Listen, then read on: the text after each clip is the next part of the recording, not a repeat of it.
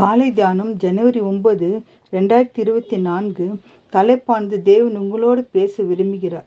உண்மையில் என் கண்ணை வைத்து உனக்கு ஆலோசனை சொல்லுவேன் என்று தேவன் சொல்கிறார் சங்கீதம் முப்பத்தி ரெண்டு எட்டு. வெளிச்சம் தருவதற்கு அவர் நமக்கு போதிக்கிறார். அவர் எவ்வாறு ஆலோசனை சொல்லுவார்? நீங்கள் வலதுபுறமும் சாயும் போது இடதுபுறம் சாயும் போது வழி இதுவே.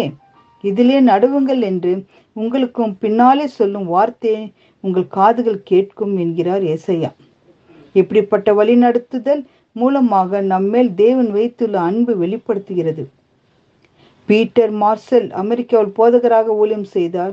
தன் சிறு வயதில் ஒரு நாள் இரவு குறுக்கு பாதையில் வீட்டுக்கு நடந்து சென்றிருந்தார். சுண்ணாம்பு கற்கள் வெட்டி எடுக்கப்பட்ட வழியாக செல்ல வேண்டியதாக இருந்தது. அந்த பகுதியை நன்றாக தெரியும். எனவே பத்திரமாக சென்று விடலாம் என்று நம்பிக்கை இருந்தது. புதர்கள் உடே காற்று வீசுகிற சத்தம் மட்டும் கேட்டது. வேறு ஆட்கள் யாருமே இல்லை. திடீரென்று யாரோ ஒருவர் அவசரமாக பீட்டர் என்று அழைக்கிற சத்தம் அவருக்கு கேட்டது. அவர் அப்படியே நின்று விட்டார். யார் அது? உங்களுக்கு என்ன வேண்டும்? என்று கேட்டார் பதில் எதுவும் இல்லை. மீண்டும் நடக்க முயன்றார். பீட்டர் என்று குரல் இன்னும் அவசரமாக ஒலித்தது. பீட்டர் தனது கண்களை குறுக்கி கொண்டு முன்னே பார்த்தார். எதுவும் தெரியவில்லை. முழங்காடி படிட்டு தரையை தொட பார்த்தார். தடை தட்டு படவில்லை கைகளால் அரைவட்டம் போட்டார் திடுக்கிட்டார். தனக்கு முன் பெரும் தாளம் இருப்பதை புரிந்து கொண்டார்.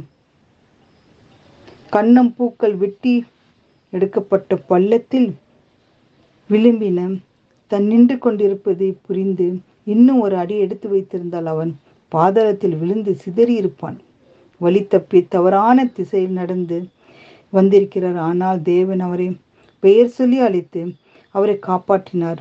உங்கள் பெயரும் அவருக்கு தெரியும். உலகத்தில் நீங்கள் ஏதோ ஒரு தூசி அல்ல. நீங்கள் அவருக்கு முக்கியமானவர்கள்.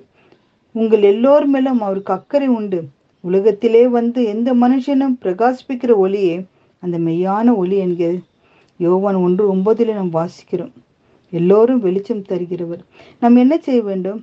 தேவன் சொல்கிறார் நீங்கள் என் சமீபத்தில் வந்து நான் சொல்வதை கேளுங்கள்.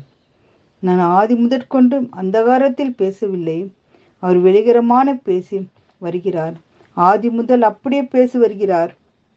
ஏனெனில் அவர் உங்களோடு பேச விரும்புகிறார். அது அவருடைய ஆசை.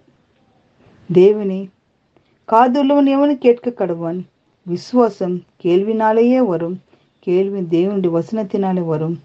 ஆமீன் ராஜா. இந்த நேரத்தில் அப்பா ஒவ்வொரு காரியமும் கர்த்தாவே நீ காதுள்ளன் கேட்க கடவன் கர்த்தாவே விசுவாசம் கேள்வினாலே தான் வரும் அப்பா. அது வசனத்தினால் மூலமாக வரும் அப்பா. இந்த வாசிக்கிற பிள்ளைகளுக்கும் கேட்கிற பிள்ளைகளுக்கும் இப்படிப்பட்ட விசுவாசத்தோடு இருக்கும்படி தேவன் தாமை வழி நடத்தி பாதுகாப்பாராக. ஆமேன்.